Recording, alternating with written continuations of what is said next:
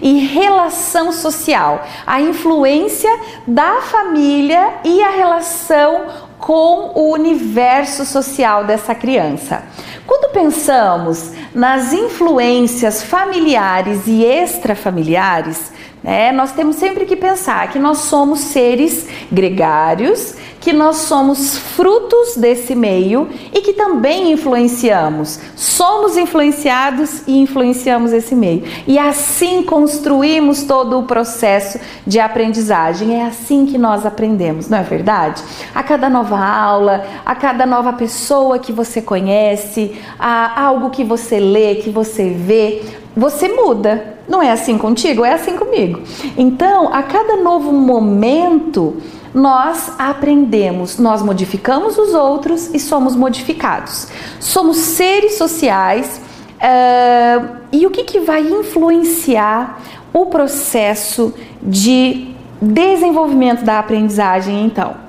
A família tem um fator super importante nesse processo, a escola, o aluno, os professores, toda essa relação, essa rede, essa interlocução da onde esse sujeito vive. Lembram que estamos falando tudo isso a Vygotsky, né? Você já estudou lá no outro tópico o quanto que o sócio-interacionismo contribui para essas nossas questões aqui. A relação do professor com o aluno vai influenciar significativamente. A relação da família com essa criança vai influenciar significativamente.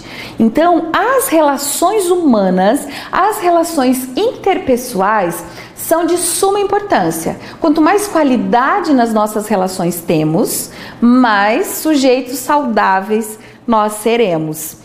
Pensando aqui, fazendo esse recorte, né, a importância das relações no âmbito escolar. Então, pensando da relação professor-aluno, vamos fazer um. Quero te fazer uma pergunta. Lembre-se do seu primeiro professor, da sua primeira professora. Lembrou? E aí? Um sentimento positivo, um sentimento negativo? Como que era? Ela teve registros? Ele teve registros positivos na sua memória?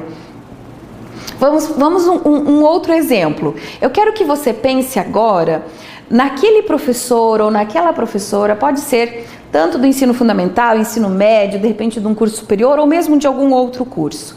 Uma pessoa que tenha marcado a sua vida, que você lembra com carinho. Pensou?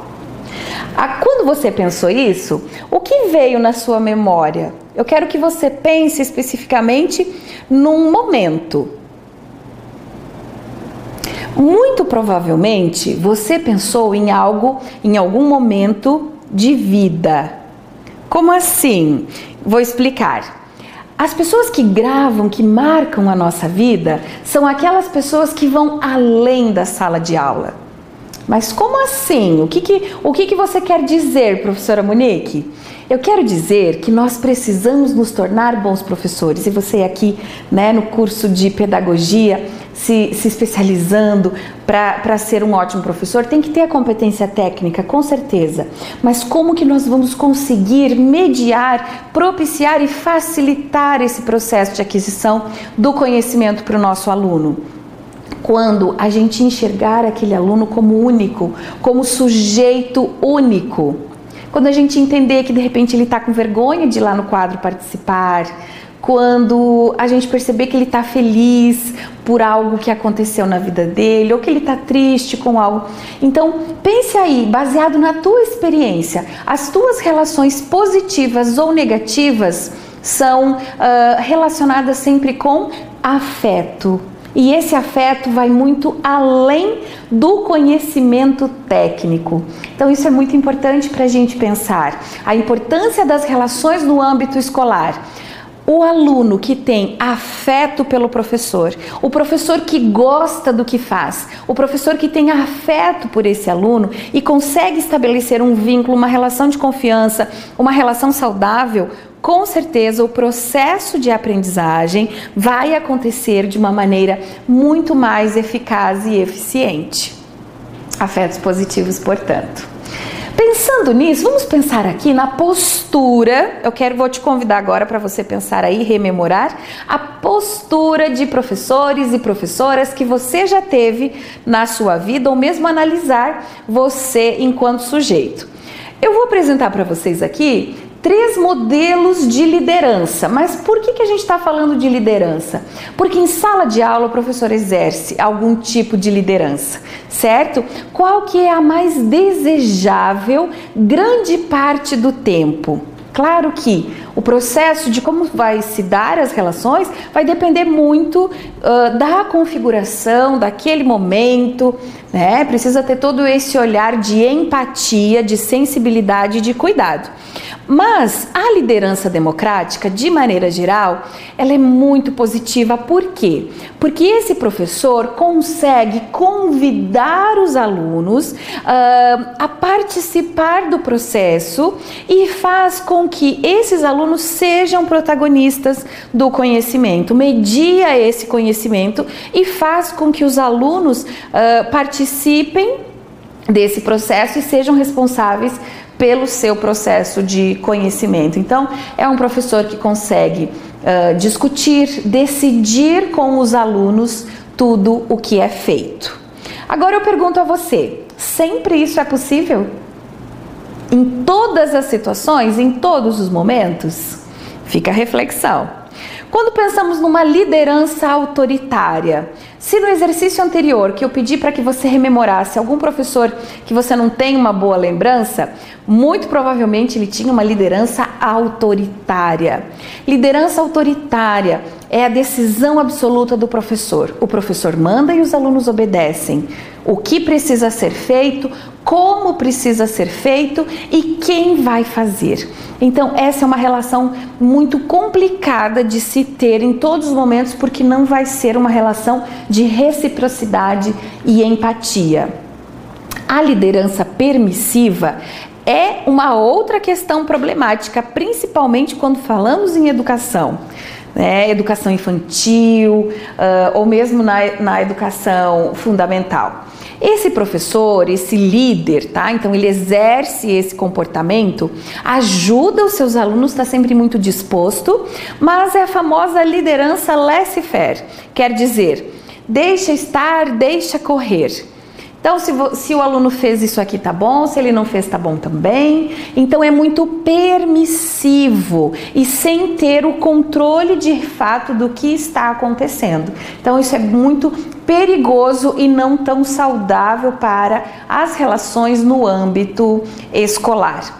Quais são os maiores problemas dentro da sala de aula, dentro da escola.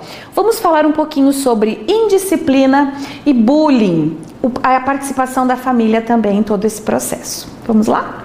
Conforme você leu ali no seu e-book, quando nós falamos sobre indisciplina, você já deve ter lido, você já deve ter participado de palestras, você já deve ter percebido que o tema indisciplina ele é muito comum e recorrente. E a autora, muito perspicaz aqui do nosso e-book, ela coloca o quanto que nós precisamos ver além da indisciplina. O que está por trás? Vamos fazer uma leitura crítica desse movimento, desse processo de indisciplina. Indisciplina, etimologicamente, a palavrinha, o que, que significa? Sem disciplina. O que, que é disciplina? Rigor, método. Então, se pararmos para pensar, uma sala, uma turma indisciplinada, podemos pensar numa turma que de crianças que não senta no momento que precisa sentar, que fala no momento que não pode falar, que, né, que é desordenado conforme a liderança do professor. E aí vem a questão crítica. Queixas por indisciplina advêm de profissionais autoritários, geralmente, e que, evidentemente, o problema é o reflexo ou a reação e respostas dos alunos para o comportamento do professor. Quando o aluno, e principalmente a criança ou adolescente, não está confortável ou não está entendendo aquele processo, é muito provável que ele vai demonstrar que aquilo não lhe agrada. Então, mais do que uma luta por controlar a indisciplina, precisamos fazer uma reflexão crítica e entender o que de fato esses alunos, essas crianças, esses adolescentes estão querendo mostrar com este comportamento. Quando pensamos em bullying, que é um tema uh, super relevante e importante e que infelizmente acontece muito, né? Está presente em todas as relações humanas. O que é o bullying? É, é uma palavra inglesa que significa valentão, bullying. Então, bullying, esse ato de valentia, de se sobrepor a uma outra pessoa. Bullying existe, é sério e adoece as relações e a aprendizagem escolar, assim como o cyberbullying. E o professor precisa estar muito atento a isso, né? Porque isso adoece, machuca, magoa e é muito ruim. A tríade do bullying sempre é um agressor, a vítima e os seus espectadores. Quem precisa de ajuda e tratamento? Todos os envolvidos. Porque a criança que vê é, o coleguinha sofrer ou a criança que vê é, o seu amigo sendo um valentão também sofre. O próprio agressor ou agressora também sofre. Né? Então precisa ter esse olhar macro para conseguir é, intervir e ajudar, ou principalmente entender esse processo que está acontecendo é, e fazer os encaminhamentos necessários o impacto das relações familiares no processo de ensino-aprendizagem. Então, como nós vimos, as relações sociais, elas têm um papel fundamental na formação do sujeito social, né, da criança, do adolescente, desse adulto que é um ser social comportamentos vão permear todas as suas relações e também as relações uh, escolares. Nós, seres humanos, somos sujeitos multideterminados. O que, que isso significa? Somos bio, sociais, sexuais, né? Temos várias determinantes, somos subjetivos. Então, é, os fatores biológicos, genéticos, culturais